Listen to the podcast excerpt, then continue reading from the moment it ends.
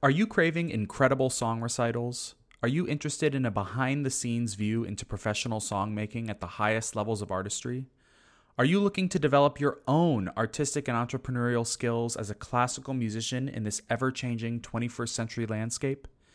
If you found yourself saying yes to any of those questions, look no further than Cincinnati Song Initiative's week long program, The Fellowship of the Song. Taking place this year from May 19 through 26, the fellowship brings together some of the country's brightest song performers and teachers for a week of classes, concerts, and study events. And we invite you to join us as an auditor, either in person in Cincinnati or online wherever you may be located. When you join the fellowship as an auditor, you gain instant access to the entire week's events and can go back and relive the magic through HD video recordings of each and every session. To learn more about this incredible new opportunity, visit cincinnati-songinitiative.org/audit.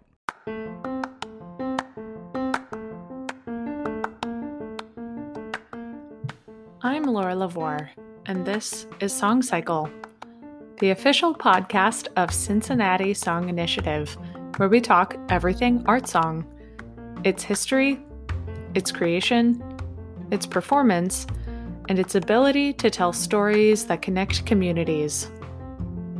In this episode, I'm talking with Kathy Kelly. There's this phrase out there Jack of all trades, master of none. Well, Kathy does all the things, and she's mastered every single one of them. She's a conductor, a coach, a writer, a pianist, a mentor, a leader, and to put a cherry on top of that impressive Sunday, a delightful, honest, and genuine human. Kathy is the kind of person you can make the most beautiful, intimate music with in one moment, and in the next, you're having a profound conversation about gender and racial equity in the music world. And I have been lucky enough to do both with her. All right, so here we are, everyone, another episode of Song Cycle. And today I am graced with the beautiful presence of Kathy Kelly, who is a collaborative pianist and coach extraordinaire at CCM, an international phenomenon, and all around fabulous person. What? And she looks so beautiful today, and it's great to see her lovely face. Kathy Kelly. Aw. Thanks. Can I have that introduction like every time I do anything? I'll like get you... up in the morning? I'll send you a soundbite of it and you can have it on your website when people like go It'll just be there to greet the people. That won't be too much. I think that'll be yeah. No. That's you absolutely deserve it. Ah, well, what a what a beautiful way to open. I just like back at you, my dear. I'm really happy to be here. Thank you so much for the invite and the chance to talk to you. It has been too long. We, we've not spoken to each other since January. I know. It's funny because that doesn't feel like so long ago, but then you realize that was six months ago. Holy. And I'm just grateful that 2021 isn't crawling as much as 2020 did. I remember April of last year felt like it lasted 10 years. Well, I mean, we were all just like in the soup together, right? What a what a, what a disorienting experience. March and April of last year, right? Um, I was recounting with a colleague, I guess a couple months ago, probably around the time of the anniversary of the shutdown, of just how wild that two weeks or so leading up to it was as we were sort of like piecing the news together and like slowly realizing that there was going to be a big impact and then those couple of days where it was like oh so it's going to be a big impact and then and then everybody just at once having to figure out what to do. I remember good times. very distinctly thinking that it was only going to last a couple weeks and then a couple weeks turned into a couple months. And now we here, here we are, a year and a half later. Right. Wow. All right, so Kathy, you're here. We're here. Can you tell the good people who are listening who may not know who you are? Who are you? What do you do? How'd you get into it? What's our connection? Um, well, we are connected through Cincinnati Song Initiative and yes, actually ma'am. through CCM. I before before I knew you as part of CSI, um, we had met because um, you were just finishing up your doctorate at CCM when I was new on faculty there. But then we had the chance to perform together this year as part of CSI's innovative all digital season. Um, we did Amazing Szymanowski together, and it was wonderful to collaborate as musicians. That's one of the things I do. I play the piano and mostly with singers. I'm a vocal coach. I also perform a lot in recital.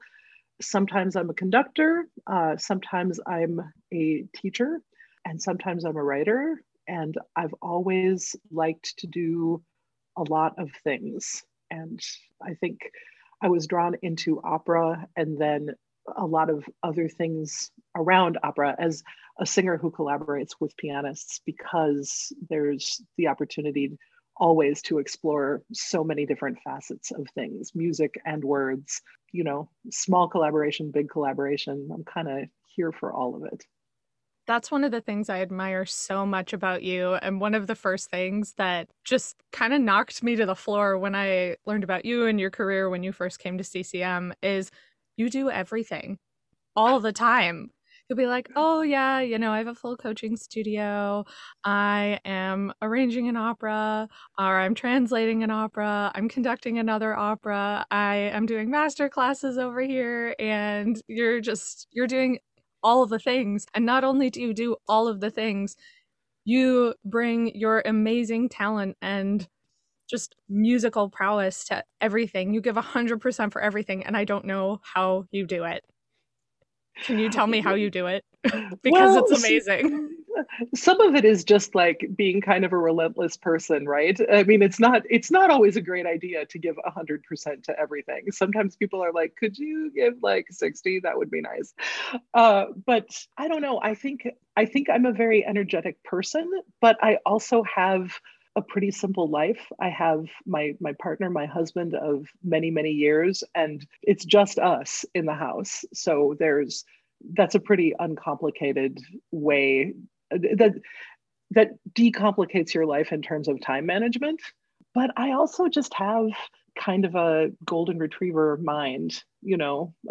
You know my there's always been a fair amount of like squirrel to my career you know? That's uh, i thought playing the piano was interesting and then i thought playing the piano with other people was interesting but also words were interesting and just i'm a little hobby prone my husband would say project prone but also, don't you think that's kind of part of a musician's existence, which I would say we are starting to be more honest about? I mean, really, when I think of all the musicians I know, like most of us do all the things. You know, we perform and we teach and we study, and we might have other things that we're involved in professionally too. And we've got other things that may or may not be income bearing that are meaningful to us. And that's that's that's part of the deal that's part of the creative life but also part of putting together a life that is funded by your creative or artistic work and i it's my perception this might not be right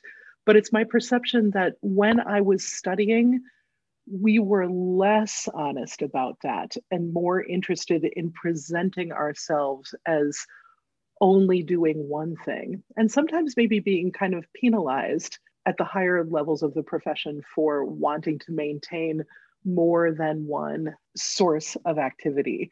And I think that's changing now, um, partially out of economic necessity, but maybe also partially through a demand for greater transparency in general in the field. And all of that, I think, is good. So I say, I say to those of you who are hobby prone, like own it, step into it, do as many things as you want to thank you so much for saying that because this is something I have talked to a lot of my friends, musicians, my husband, my mother about these things where it's like, you know, we we are trained in such a highly specific way that I feel like we are definitely drilled at some point in that training. You know, this is what you do. Focus on this.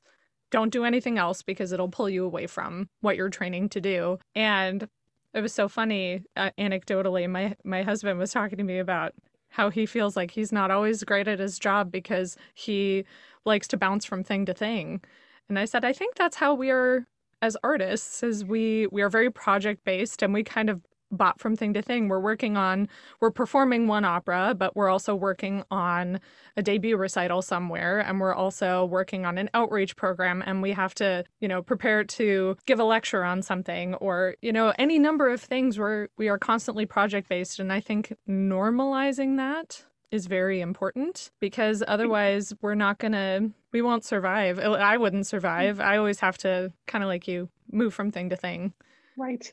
Well, there are there's there's another element to it as well that is kind of starting to be uncovered in my brain. So, in order to become excellent as something you, at something, you do have to dedicate an enormous amount of your time and energy to it. You know, you're not you're not going to become a singer at your level by sort of like casually practicing every now and then. You got to carve out the space in your life to dedicate that. The thing is though, the sort of so it's it's not dishonest to say that you have to make the room in your life for that to happen, which means putting some other things to the side, right? But when we take that into this sort of long-standing myth of like soul dedication, you know, unless you give everything, you're not going to have a chance. And that sort of proof of artistic dedication, which is I only do this not only does it make people reluctant to say that they want to do more than one thing for fear of being seen as less serious, but that also plays out in some real, like, problematic ways across gender and class lines, right? because if you're if you're in a situation where you have to work in order to get money to fund your serious study then does the very fact of needing to get that work count against you in terms of your seriousness if you have to carve out time for another job or this has been used against women a lot right? This is a story that i've probably told too many times but at the end of my master's degree right before my my last recital my teacher whom i adored said to me, you know, you're really so talented, Kathy. It's too bad that you're a woman. and and then he was shocked that I looked hurt at that. And he said, listen, I don't mean anything bad by that at all, but you're already married. And so probably soon you'll have children and music will never be the most important thing in your life. And so you're not going to make a career, which is too bad because I really think that you could. And so I think there's often been that perception against in in a highly gendered society where it's seen that women will like shoulder more of the communal family responsibilities and certainly all of the child bearing or child yes child bearing but child rearing responsibilities that that that means that that person automatically is not going to have the dedication necessary to make a serious career. So i think you know, we're in a period where there are more people working to unpack all of that. And that's an important part, uh, too, I think, of normalizing and also encouraging artistic people to pursue whatever broad palette of interests they have and to say that serious artistic achievement is possible that looks different you know, or that maybe gets a step away from that myth of like touched by the muse and totally dedicated to nothing but that, right? Yeah. To your point, I think many people I've talked to, myself included, who have to work a job in order to fund X, Y, or Z part of their career, whether it be lessons or summer programs, or who have kids or have a family that they need to look after, or any of number of those things that kind of take you off that mythical path of the sole dedicated artist. I have found that many of those people are more dedicated to their craft because they have they have limited time to dedicate to it so their practice is better and more efficient. They learn more quickly and they're able to really digest a lot more information and they're dedicated to actually moving forward with a lot of these things that I think if it was your sole focus, you may lose sight of that sometimes and get lost in the mire of self-flagellating practice perhaps. very possible, right? That's, I mean, an artistic life and artistic achievement is possible for anybody who who has got the the right combination of gifts. By that i mean the things that you don't work for. Like your voice is pretty you know your your mind is smart. Your fingers can go fast. And then and then whoever dedicates the time to like cultivating all of that, major achievement is possible. And we're in such a time of unpacking and examining the ways in which that's traditionally been done. I think that we're, I think that's hard and tricky for classical musicians because we put such a premium on the past. You know, we, we really worship expertise. We worship the traditions as they're handed down by different scholars and performers. And there is nothing wrong with that. But I also think that there's I mean, there's obviously a lot of problem and a lot of bad practice handed down in the way that we've done things. So I'm happy to be living in a period where where more and more people are really working on examining all of that and taking the good and trying to change and transform what hasn't been good and to take it all forward in a new way. I think technology is a big part of that and not just technology as you know grabbed onto during the pandemic although that's also a big part of it but the ways in which we can connect now are very different than even five or ten years ago. And that makes a lot of different conversation and a lot of different work possible and we need it. And i think it's already bearing fruit.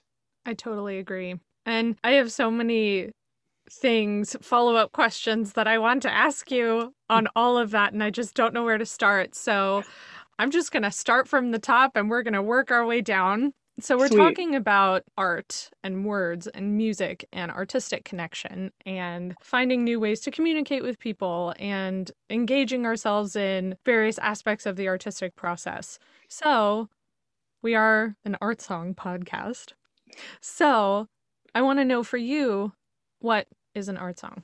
I saw that question in in the email that you sent over and I thought, "Oh wow, how am I going to how am I going to answer that?" I mean, an art song is words, poetry or prose set to music for a singer and a pianist. I think I spent most of my life thinking about song as the more intimate works on kind of a sliding scale between between song and theater, essentially between song and opera, right? There's more and more work that blurs that line, or there's more and more work at, at more spaces along that continuum. It's interesting. There's this piece that has gotten a lot of traction recently. This this opera by Pauline Viardot, um, her setting of the Cinderella story, and I mean, she wrote it back in 18 whatever. I'm so bad with dates. Uh, but for a full cast of characters and piano and called in an opera. So I, i'm interested in more theatrical works that are being written for an intimate group of people maybe even just singers and piano. I'm also interested in theatrical approaches to some of the traditional art song canon. So I'm not even really sure how to answer that question. What I love about the art song setup is the possibility of two performers to enter into very intimate and easy dialogue with one another. You know, having spent most of my life in opera, that's a big series of compromises because there are so many people whose creative work goes into that equation and like when we sat down together to do that Szymanowski, and it's just like you and me and the words and the music from both of us, there's so much possibility and flexibility and ease there. So I don't, it's classic me, right? Tons of words, not really an answer. well no i love that because i think that's the beauty of art song is it can manifest itself in so many ways for so many different people. Some people have a very traditionalist approach, some people have like your approach, it can co- cover a wide swath of things. What I love though is that you brought up this idea of intimacy both between the performers but between the performer and performers and the audience or the spectators or the participants or whatever. That's key to what art song is and what it's capable of doing is for me it's one of those really connective types of art and you can you can perform about so many individual stories or complicated stories or deeply intimate or emotional stories on a very specific level and yes. to your point about it being song and poetry and sort of this more traditional performance method versus on the other side of the spectrum you have something closer to theater I think, like all things, all of art song can fall within that spectrum. And I think it's great to allow the, the art form to be flexible on that spectrum as well. Absolutely. Absolutely. When you talk when when we talk about intimacy, we really are talking about something quite traditional, right? You think about the Schubertiads back in somebody's drawing room. I have never personally had a drawing room, but I'm going to buy a but, house now just to get a drawing room. I know, right? Um, excuse me, does this house have a drawing room? I need one. If not, I'm not um, interested. But but so it's interesting to think that like an art song recital in a place like Carnegie Hall steps away from part of the tradition, you know, the art form as it was born. And then certainly to put performance out into the virtual space, that's a weird combination of absolute intimacy and yet like like a total lack of intimacy right but but but to take to take those pieces whatever combination of pieces into these different arenas is really interesting and all of this is possible.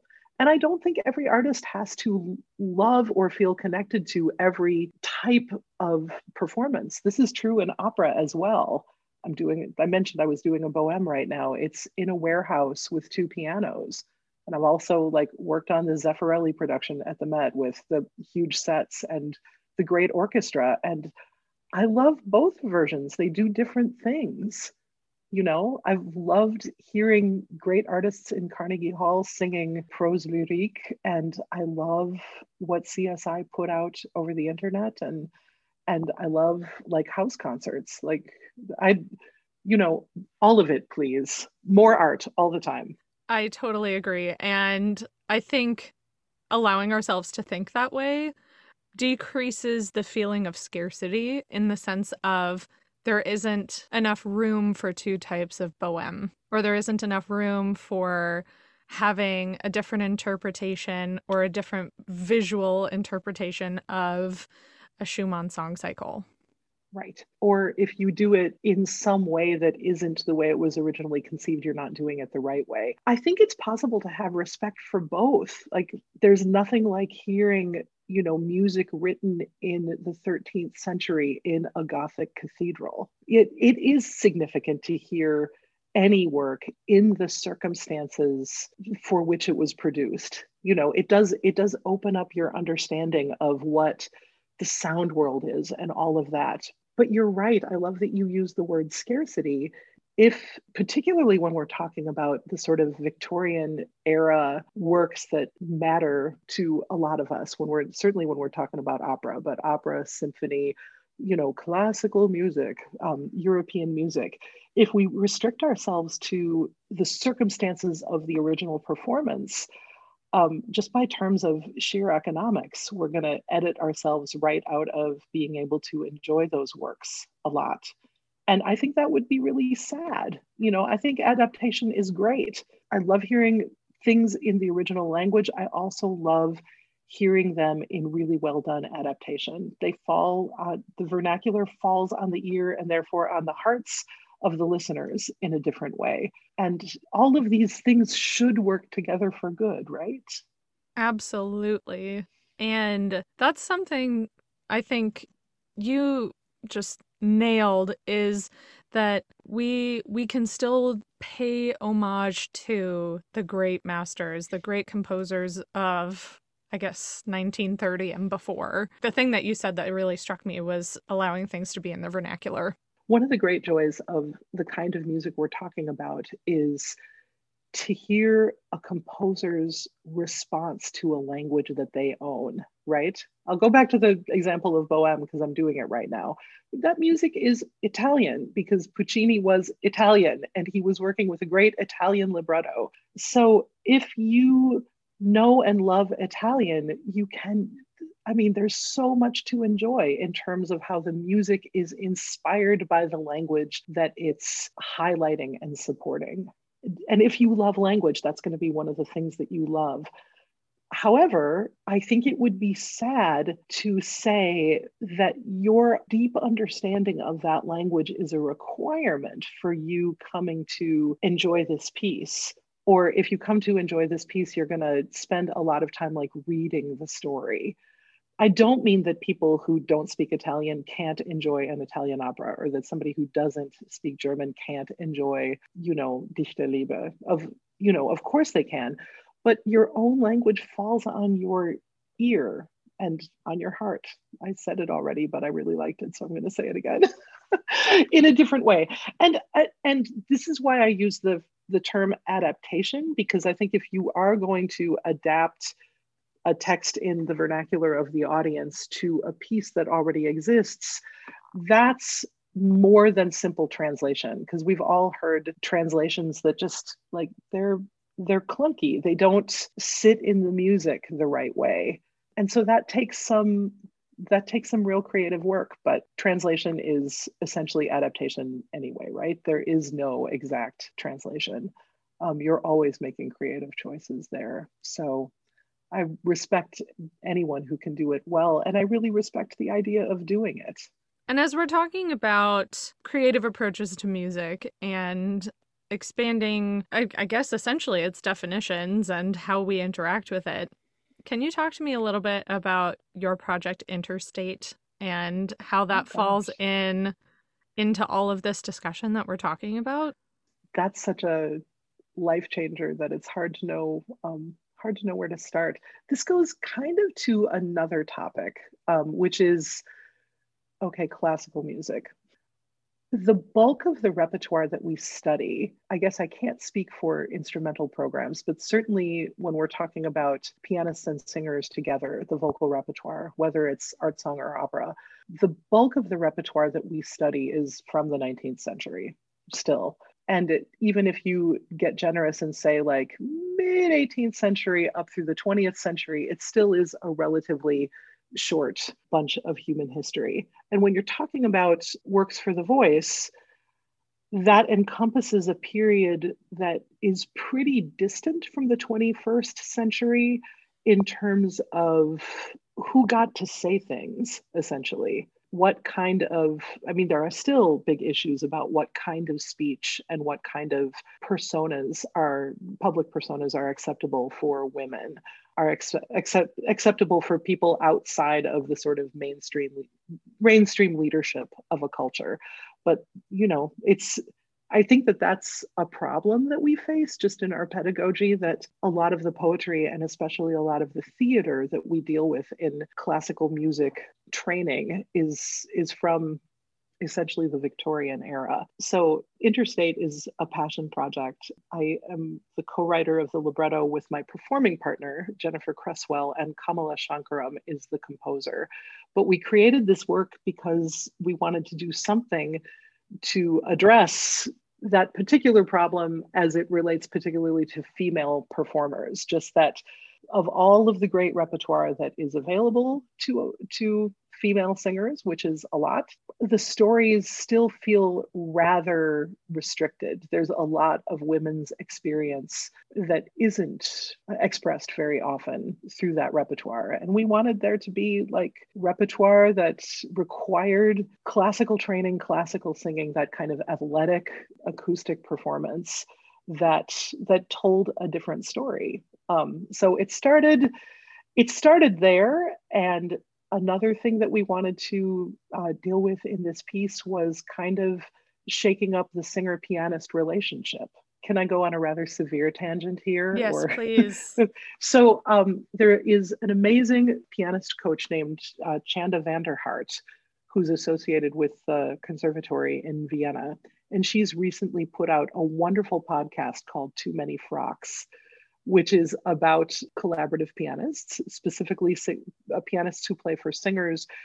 And there's quite a quite a lot in that podcast that deals with the gender dynamics of the field and so much conversation that uh, offered by prominent people in the profession that's still about the accompanist's role as someone who's there to support the singer and not to pull focus and even quite a bit of conversation about how that's why women aren't have not in general risen to the top of that profession because women are inherently too distracting on stage whole bunch of discussion about like what women should wear in order to i mean it's it's quite something to hear all of this expressed by you know some of the leaders in the field. Like all of that is still out there. So we were interested in creating a piece that involved the pianist as a dramatic counterpart not simply the provider of the frame for the singer's words, but somebody who actually had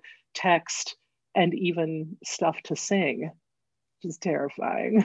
but uh, so we we ended up creating this piece which is framed around a story inspired by the story of the serial killer Aileen Wuornos. She had a long friendship in letters when she was incarcerated with an old friend from her childhood. They got back in touch with each other after her very high profile murder case hit the news and our our piece interstate is not about them but it was definitely inspired by this story. The the idea is that the singer in this piece is someone who's on death row for murder and the pianist is her childhood friend. They've gotten back in touch with each other and they're trying to understand kind of what happened in their relationship with each other. So they're intimate with each other but they're not friends exactly. They share a lot of common experience. I think that the story is one that a lot of people can relate to. I think we all were the person in middle school who like dumped a friend who wasn't on our same social level. We've probably also been the person in middle school who got dumped by somebody. You know, in that and and so one of the questions that Interstate asks is how much did did the loss of that friendship impact this this young girl who was in a very precarious circumstance?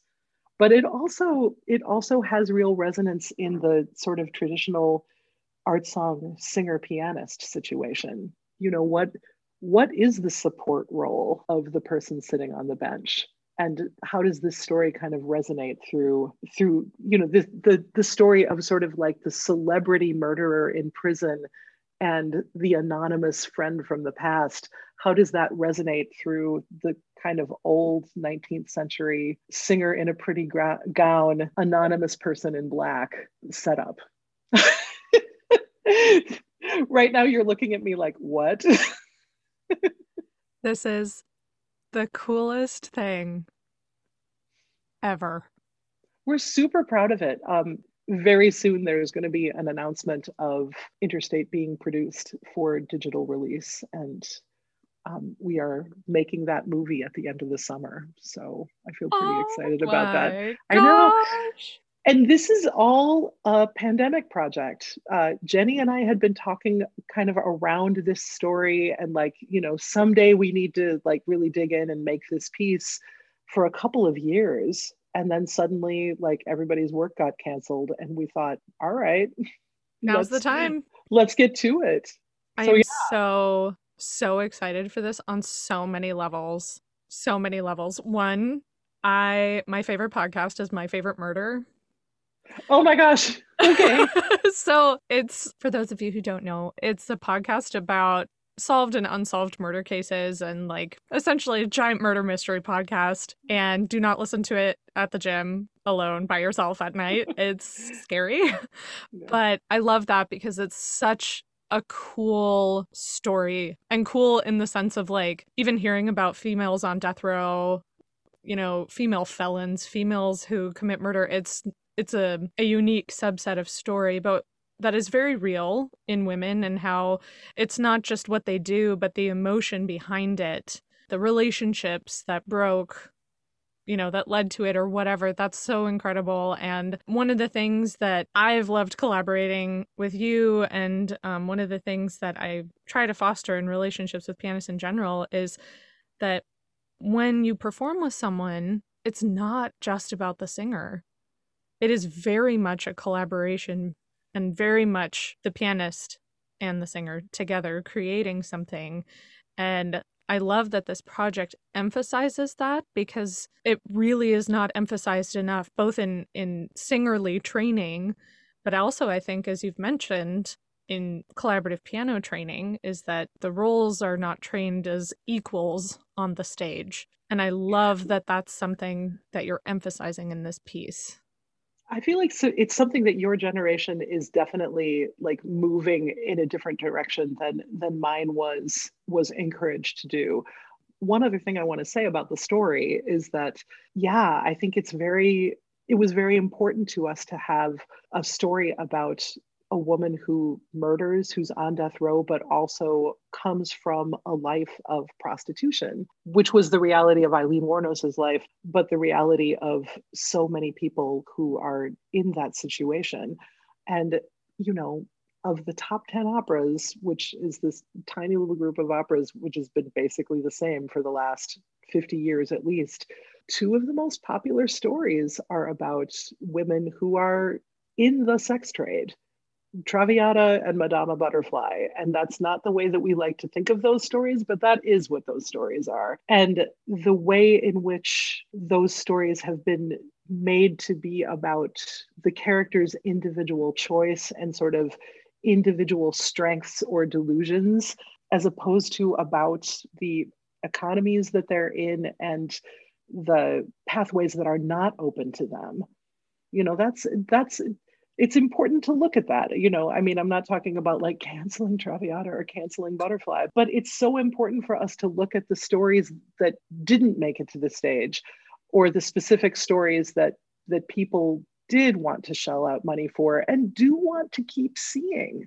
I mean, it's 2021 and we still love Traviata and Butterfly more than most operas that have ever been composed, at least when you count numbers of performances. And that's, you know, that's a lot.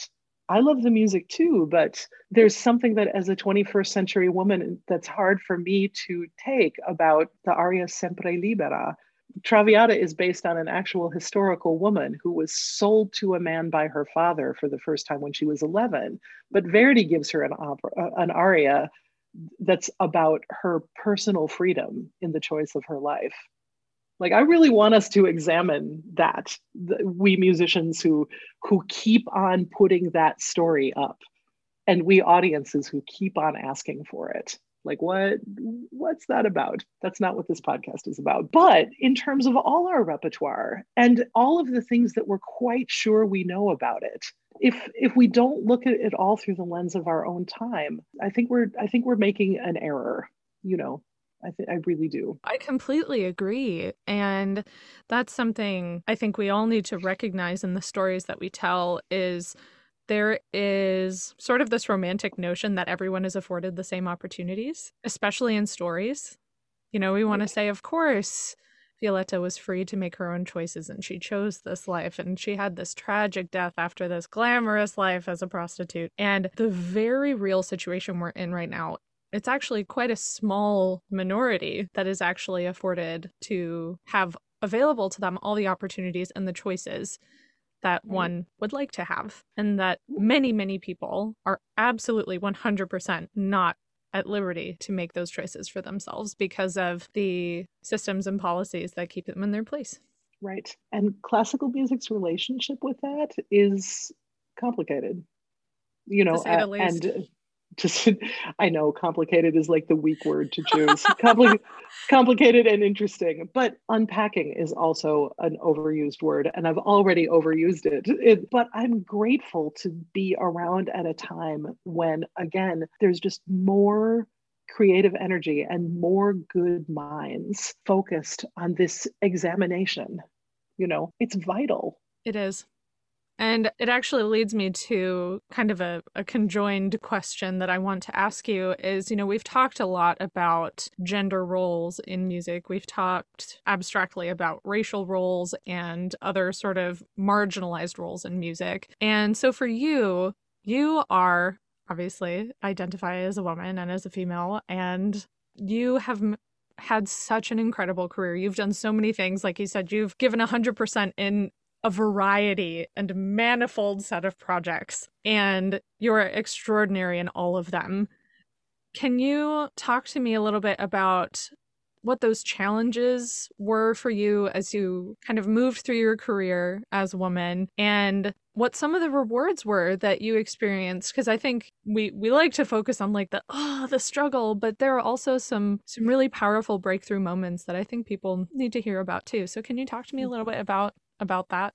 Sure. I mean, I feel like how I look at being a woman in this field changes a little bit depending on my vantage point. And I like to spend a lot of time standing at the vantage point from which I can see the enormous opportunity that's been afforded me and, and the great experiences and the chance to be a mentor. I was lucky to have a couple of really important female mentors in my life I was well into adulthood before I identified some of them as mentors. I grew up in Northfield, Minnesota, which is a little college town. And because of my age, I'm a child of the 70s, which means that I was surrounded by parents of 20 years before that. I had a lot of musical mentors, uh, like several important musical mentors in my early life who were highly, highly accomplished wives of professors in my community. And I didn't see them as mentors because they were like other people's moms. And like, so they kind of went into that lady category for me. And all of this is like on a, a level so far back in my head that I, I didn't even really have words for this until I was an adult but like the choir director who let me start playing for the adult choir when I was still just a kid, the music director of the community theater who like let me play the piano for a show when I was a sophomore in high school, like people who saw my drive and my abilities and like gave me responsibility and gave me chances. I wouldn't have put the word mentor to them which is my own stupidity and my own inability to see past my societal training but they just they went into that like nice caring teacher lady from my community category. And i learned very early to see like mentors as you know the conductor of the big youth symphony. And and then my teachers at college like it it was very clear to me that important musicians at the time of my training were men and and people who could give you access to opportunities were men. So when i look at all of my early development these highly highly trained women who knew to give me opportunities but also knew how to help me through those opportunities were absolutely essential to to what happened to me later. I was also really lucky to have a terrific female mentor at the San Francisco Opera. I also had lots of great male mentors, but I don't feel like talking about them right, right now. Kathy Cathcart, who was the director of musical, musical studies at the San Francisco Opera, just seeing a woman in that position was so important to me, you know, because I did feel like I had a lot to prove. I definitely had lots of encouragement, but encouragement also came alongside remarks like the one my piano teacher made to me, or or like with repertoire assignments you know i heard a lot of things like you know women aren't strong enough to play rachmaninoff or like in this scenes program you notice that the guys get the strauss and you get the mozart. You know this is this is all from a long long time ago. So i don't definitely things have moved on in some ways I had the opportunity to be the first woman to occupy my position at the Vienna State Opera. That's something that I take an enormous amount of pride in. I've had the great opportunity to be one of an incredible group of female mentors in Beth Stewart's Turn the Spotlight program to help other amazing people coming up. So I feel like I've had a really fortunate ride with tons of people who like gave me a chance and gave me what I needed to be successful. I also can go stand and look at another vantage point and feel like things haven't come far enough, fast enough. The fact that we still have some of the like incredibly gendered conversations around repertoire and even around performing styles that we do, and the fact that you know there still are not relative to the number of women in the field there we're still lagging behind and catching up in terms of having women in important musical leadership positions you know i think i think my generation did some things well and starting to look back at it now i hate to say back because i still feel like i'm in the middle of it but it begins to look to me like we have not come as far as it felt like we were coming over the last 20 or 30 years. So so we have to keep on pushing and we have to keep on looking at what we're not doing that we might not be aware of i have things i just i yes yes a thousand times yes and before I jump into my next question, which kind of dovetails off of what you were just talking about, I cannot emphasize enough the role that female mentors have played in my career and in my growth. And I think it's so important for me to hear, but also just in general to recognize that there are incredible, amazing, smart, talented women who may be married, who may have mm-hmm. kids, yes. who may not be married or don't have kids. It doesn't matter they are still smart and capable and incredibly talented and so life giving. And you've been one of those people for me, but I'm also just, it's so important to hear about for you that there have been over the course of your career, starting, you know, from when you were a little tater tot till now, that there are still women who uplift you and support you and um, encourage you to do the thing. And I think that's so, so, so, so, so important one thing that that makes me happy is that and i mean if if anyone is hearing this and thinking like that i'm dissing the boys i'm not. It's just that i i do truly feel that they don't have to work so hard to get their props still. I certainly had lots and lots of men in my life that supported me and gave me chances. No question. Absolutely no question. But what interests me at this point in my life is as i said the long time it took to for me to identify some of my mentors as important mentors. It happened. I was asked to speak to a group of students. Um, it's quite a while ago, but they were asking me about being the first woman to occupy that chair in Vienna and what it was like being a female conductor. And I said the same thing to them that I had said for years in different interviews, which was, well, you know, when I was growing up, I didn't have any examples of female conductors. You know, all through my training, I never saw a woman on the podium. And I was in the middle of saying that for what, like the 20th time in my life? I mean, I, you know, it was something that I had said before. And I was suddenly struck by this insight where I realized that up until the age of 14, the only conductors that I saw, except for a couple, were women. The person at the community theater, both of my choir directors at church, my middle school orchestra director, my middle school choir director, all of the conductors I saw were female. And I did not think of them as conductors. I thought of them as teachers. I thought of them as ladies and like that's a that's that's a big thing. That's about gender. It's also about like class divisions within music like what we consider to be like a big fancy career and a not big fancy career. But that was such a moment of insight for me and it really made me start looking at my own advocacy of my own colleagues and my own students. Like, where did I draw lines in terms of who I thought was going to go places? And how am I seeing the people around me? And how am I offering or not offering my information, my help, my, my advocacy? That's what I mean about looking at what we don't see. You know, we all know that we're working hard, but like what are the things that we might not see in ourselves that we that we need to look at and and focus our energy towards? And that was a big one. I mean somebody who has i've never hesitated to call myself a feminist. I've always thought of myself as like a powerful female advocate and a powerful female in my field and like to have that moment of thinking i've categorized these women who gave me so much energy I've put them off into like a little lesser category and literally gotten up in front of groups of young women and said, Yeah, I never saw any women who conducted, never saw that. What a what a powerful thing to realize, right? So part of part of mentorship is to open up that category like who do you think is important? And I love that you said women who might be married, women who might have children. I think we often once once that mommy thing happens, it's very powerful the sort of professional discounting that happens.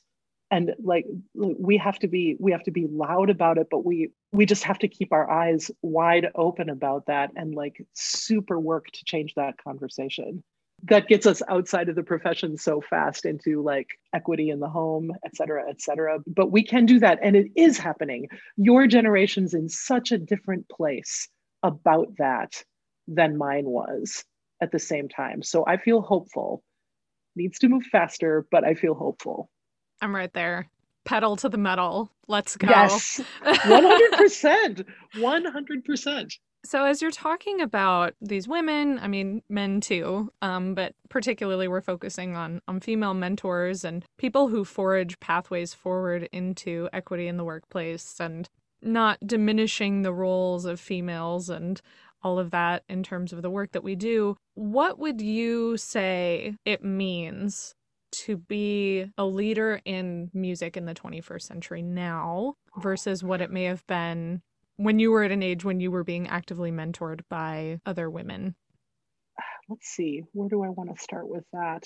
When I entered the profession in the early 90s, uh, I think because of the way things were set up culturally, economically, specifically in the classical field, there was a very, very strong emphasis on specialization and a very strong emphasis on on sort of polishing yourself to be a great product. Both of those things are worthy. I also want to make sure that i'm like i'm not dissing either of those things. Like i i am also a specialist to a degree and i admire many many specialists and i also admire anybody that does the work to make themselves ready to go in a very specific kind of repertoire so I think from that you get the whole era of like aria packages and auditioning in a certain way and polishing a certain small repertoire, whether that's orchestral auditions or or opera auditions or like song repertoire to a very very high degree of perfection. And also you get people like really specializing in like art song or opera or new music or old music or you know like really really picking their tower records aisle and like sticking to it. So the way to be a good leader then was to facilitate that kind of learning and that kind of preparation. I think that in our current world, which is more economically stressed, but also just larger as more and more of us are trying very purposefully to look at how exclusionary our art forms have been. The good part of going down these rabbit holes is getting really, really excellent. The bad part is the sort of repetition of exclusion of people from these fields, you know, exclusion of people who are not white, exclusion of people by gender, exclusion of people by you know how willing they are to be obedient and respectful of the practices of the past right? I think that a leader today has to examine all of that in their own training. They have to make a very big effort to educate themselves and learn repertoire and practices that they don't know already. They need to know a lot more about the musics and the art forms that their students are already connected to and to to understand those better. And i think they have to be brave about being creators themselves even if creation of art isn't their main focus. Because that's that's another part of education where i entered it. Performers had been actively discouraged from being creators themselves for a long time. That's part of specialization. So if you were going to go be a composer, you could do that.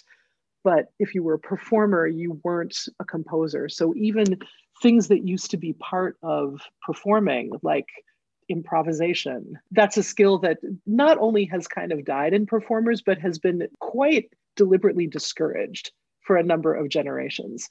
So I think that it's hard for people in the classical tradition to take the chance of not being great at something in front of people you know to try any sort of form of composition like writing your writing your own cadenza or doing some improvisation. And i have to shout out melissa dunphy here. She's a composer who did an amazing video on this topic. So i I am I am repeating her great ideas and her great thoughts on this. Um, this video is available if you look for her on Twitter, like a total leader in this topic. She's incredible. So I think that leaders have got to show leadership by owning their own attempts at making stuff, whether that's like a poem or an organization and then putting themselves behind it. I mean, you all are leaders at CSI, right? Like you made a thing and I mean, it's scary, right, to put that out there. Another word that is very overused these days is entrepreneurial. But I do think that there's so much life in that. Like, if we are if we're creating our own work, if we're creating our own structures to support the creation of that work and the performance of that work, that that's going to be a vital part of, of everything going forward. And in terms of people who are taking over standing organizations, the degree to which transformative work is happening there, you know, you look at Afton Battle in Fort Worth, the stuff that she's doing in terms of community engagement and programming, the sort of collective that they have going on in Texas right now with different opera companies helping support each other. All of the interesting stuff that's being done in the song world. There's you guys, Sparks and Wiry Cries, the ways in which those organizations are collaborating with one another. So, like risk taking, risk taking, collaborating, normalizing liking to do lots of things, normalizing public trying and failing those are all really, really important elements and will continue to be going forward, especially as we're figuring out like how to land art in the virtual space. You perfectly led into my next question for you is no, literally could not have scripted it better. I wanted to ask you because you are a very creative person and we are obviously we were talking about this at the beginning we are in a in a period of time where kind of kicking and screaming we've been forced into a new era of creativity and of connection because of the pandemic and what we have to do with our art form so are we first of all obligated to continue evolving the art form are we obligated to change it and two if so what might that evolution look like Ooh, that's a big question. I mean, yeah, I, I'm asking all the tough ones. listen, I think we are obligated to to change it, and I think we can't help it. I mean, even listen it, even even if we're performing Bohème like in its original circumstances you know no we're not because you can flip a light switch right? So technological changes have always influenced the performance of art whether you're plugging in your guitar or leading people into a massive hall with a parking garage underneath and like heat. And um the compositions exist but like if we're not performing them and people aren't listening to them then they kind of don't exist in a way. They they exist through the performance and we're we're creatures of the time that we live in. So i think the art form in, evolves simply through us picking up different compositions and performing them. I don't think everybody's obligated to be like a composer everybody's not obligated to be involved in every part of this. And everybody gets to like what they like. If somebody says i only want to hear winterreise sung by a man at the piano in german in a small space that's legit. You like that's that's that's not me but i get that. I i get having a preference. So there's room in this big community for everybody but i don't I, I, don't think that we have the option of not engaging with the world that we're in or trying to sort of carve out a space that stays away from part of that world. And part of our world now is like this how we're talking to each other. And it's probably been a long time since classical musicians have had to engage with like a brand new technology and way of doing things. I think I think expertise in this regard is going to be required going forward because there's so much possibility here in terms of reaching people in, in terms of including people. I think this has the opportunity to I mean certainly in terms of learning, it has the opportunity to absolutely change like the academy and the conservatory. Information doesn't have to be something that's behind a closed door in the head of one person that you painstakingly compete to get access to. And and of course, like going to a person and sitting down live with a person to learn from that person in the act of one-on-one music making is a very special experience and that can't be replicated over the internet. On the other hand, if access to more of those minds in the way that is possible over the internet is is something that's made available to more and more people, how is that a bad thing? If information sharing and wisdom sharing and artistic conversation and collaboration is easier and less restricted by income and distance and time, like that's only beneficial to us. Only like I can't see the downside. Absolutely. And what what this is making me think of is it's a conversation I had with my sister and brother-in-law. We are currently reading Dr. Ibram X. Kendi's How to Be an Anti-Racist. And awesome. he discusses a lot, you know, obviously racism and its counterpart anti-racism but one of the things that we've talked about while reading this book is this idea of like okay well what if what if we did just fully embrace white culture and just said okay this is it. Think of how boring food would be. Think of how boring music would be. Think of how one dimensional all of the things that make life vibrant and flavorful and exciting would just be gone. I gotta say, uh, one thing that strikes me is how much has been lost to me through white culture. And by saying this, I'm not putting like my little family story on the same plane as what has been lost to like non-white people, like the the entire history of America and slavery and racism and genocide. This story is not that. I am not drawing a parallel between those things. However, um, it is significant to me that of my four grandparents, three of them grew up in bilingual households, and none of those languages survived to my parents. That's how strong the pull of, you know, white culture, like white, what does that mean, right? We know what it means because, like, we look at it all the time. The move toward, like, acting in that real American way, like joining the club, also meant like putting aside a lot of you know a lot of the markers that you brought over with you even from Europe right? But it's the height of irony that I've spent my life in a profession that involves reconnecting with all of these European languages. Well there were 3 of them that should have been handed to me and they weren't because all of my forebears were interested in like proving that they were real Americans, which meant speaking English, which meant dropping a lot of yeah absolutely.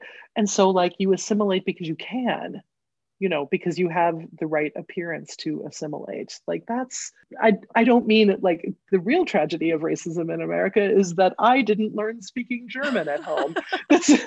But but like like we all we all are diminished by this. Even those of us with advantage with appearance advantage you know like skin color advantage within the within the culture. Like we've lost we've lost out culturally to an enormous extent. And like we should do it different. I like yeah. we, we should really do it differently.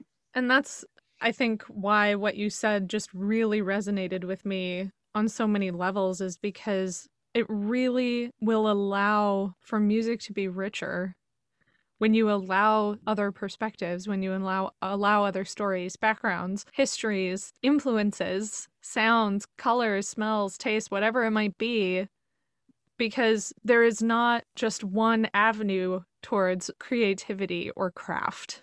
We have right. the opportunity now, I think, like you said, with new, easy, and fast ways to connect with people to mentor people, to bestow our knowledge on people, to communicate about art and all of these other things that we hold so dear, it affords an opportunity to other people who may not have been afforded it before. And it will only make what we have richer.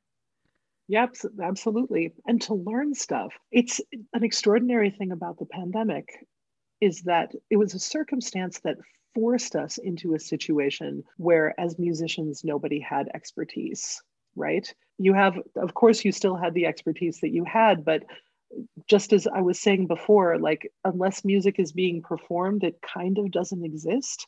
If you can't get together and make music with other people, then what are you doing? like what do, what does your expertise matter if you can't connect so the only way to connect was this way and nobody was good at it like i mean in terms of like teaching online, learning online, trying to figure out how to make things not sound like ass online, much less, much less like rehearsing online, everything else. So suddenly, no one's an expert. As soon as somebody gathers some expertise, there's an enormous impetus to share it rather than to hold it back. Like that was extraordinary, right? Last summer, when the people at New England Conservatory, Ian Howell specifically, like shared all of that information about how to do your tech setup online. Like they could have held that back and been like, we're the tech school, we're the people that know what they're doing. They just they gave it away, you know, because because everybody needed it so much.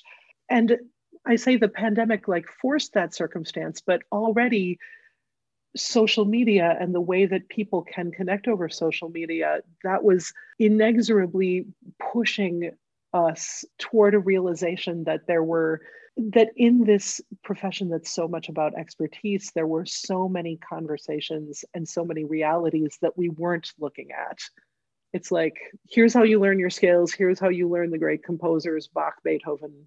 There's a lot that we've preserved and a lot that we've ignored and that's over many many generations so everybody went home at the same time and had to be not an expert at the same time, but also had the chance to connect with the conversations and the, the sharing of so many stories that have been left out of this sort of great narrative of the European tradition of excellence.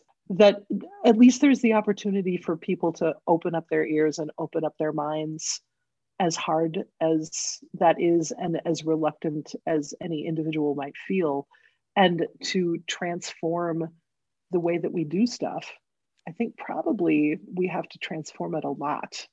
The way our teaching looks and even the way our performing organizations look. But like, I'm not scared of that. We can do that. Deep breath We have to. We have to. it's kind of like the polar ice plunge, which for whatever reason Minnesotans like to do when it's negative God knows what, and there's what six inches of us? ice. you just got to take a deep breath and you're like, well, I'm here, so might as well do it. And I think a lot of people have embraced this and it hasn't all been great, but it it's a testament to what you said where like as a leader you have to be okay with trying in public and failing and being willing to have the humility and wherewithal to say, okay, well, that didn't work, but what will? To learn stuff. So, Kathy, as we wrap up here from our amazing conversation, what are some things coming up that our audience can keep their eyeballs out for? How can they connect with you? How can we keep our eyeballs out? Well, I am I am on the social medias. Um, you can connect with me um, on Instagram. I am Kathleen Kelly Music, or on Twitter, where I am Hysterafrau uh, name I came up with in a particularly silly mood. I share a lot of what I'm doing there. I'm very excited about the nonprofit that I funded with Jenny Cresswell, my interstate partner. It's called GDQ Arts. Um, GDQ stands for Goddamn Queen, which is which is uh, an important piece of text from Interstate we formed the nonprofit to sort of house all of the grant money that went to the creation of Interstate, but we're embarking on different projects now. The next one is called Invisible, and it is a celebration of those early female mentors that I was talking about. We've put out a call for stories and we have a wonderful young composer, Brandon Spencer, who's going to turn those stories into a song cycle, which will be uh, performed by a soprano named Imani Munchu, uh, who is, they're both fantastic young artists, and we're very excited about that next project. I am conducting the premiere of an opera called Fat Pig, which is a setting of the Neil LaBute play. It's been um, Matt Boehler is the composer, and it's been created for Tracy Cox, who's this incredible, I mean, amazing soprano, fat activist, um, an incredible presence also, like in terms of social justice work and fat visibility and um, gender equity. Uh, just very, very inspiring person. So I'm super happy to be involved in that project um, which is through Victory Hall Opera. That's all that comes to mind right now. so only a couple things. Just you're do- you're doing the least. well, that's well, amazing. Musicians are slackers, right? In general, just oh yeah, you know. we're a leech on society.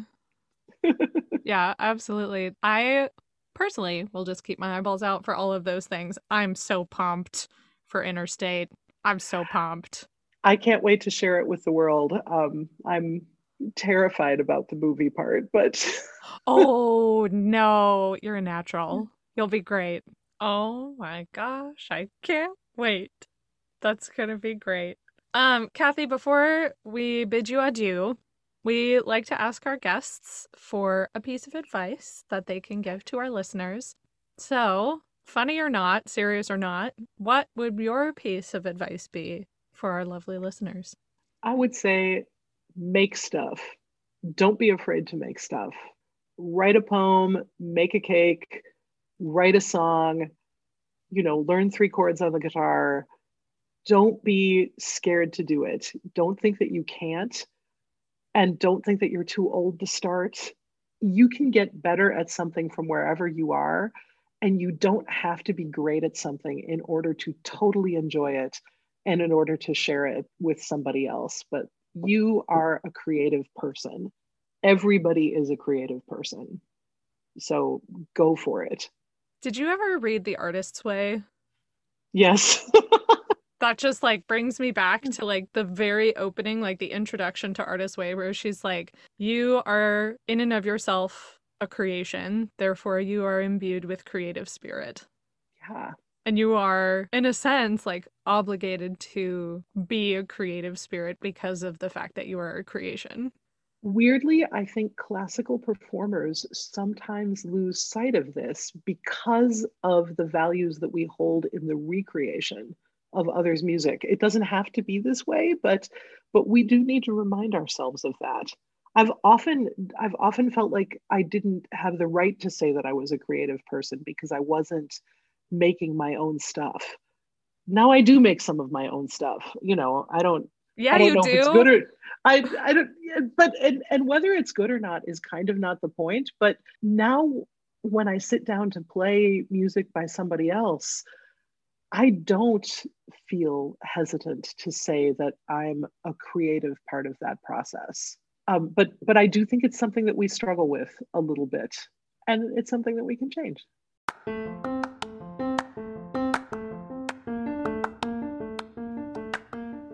Thank you so much for listening.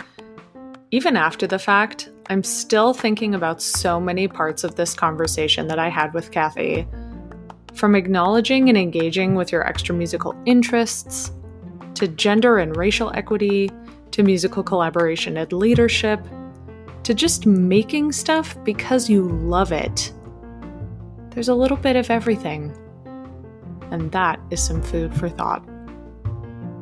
You can catch us here every other Monday with new episodes of Song Cycle. And be sure to check us out online at cincinnati-songinitiative.org and on all the usual socials. Until next time, just keep singing, y'all.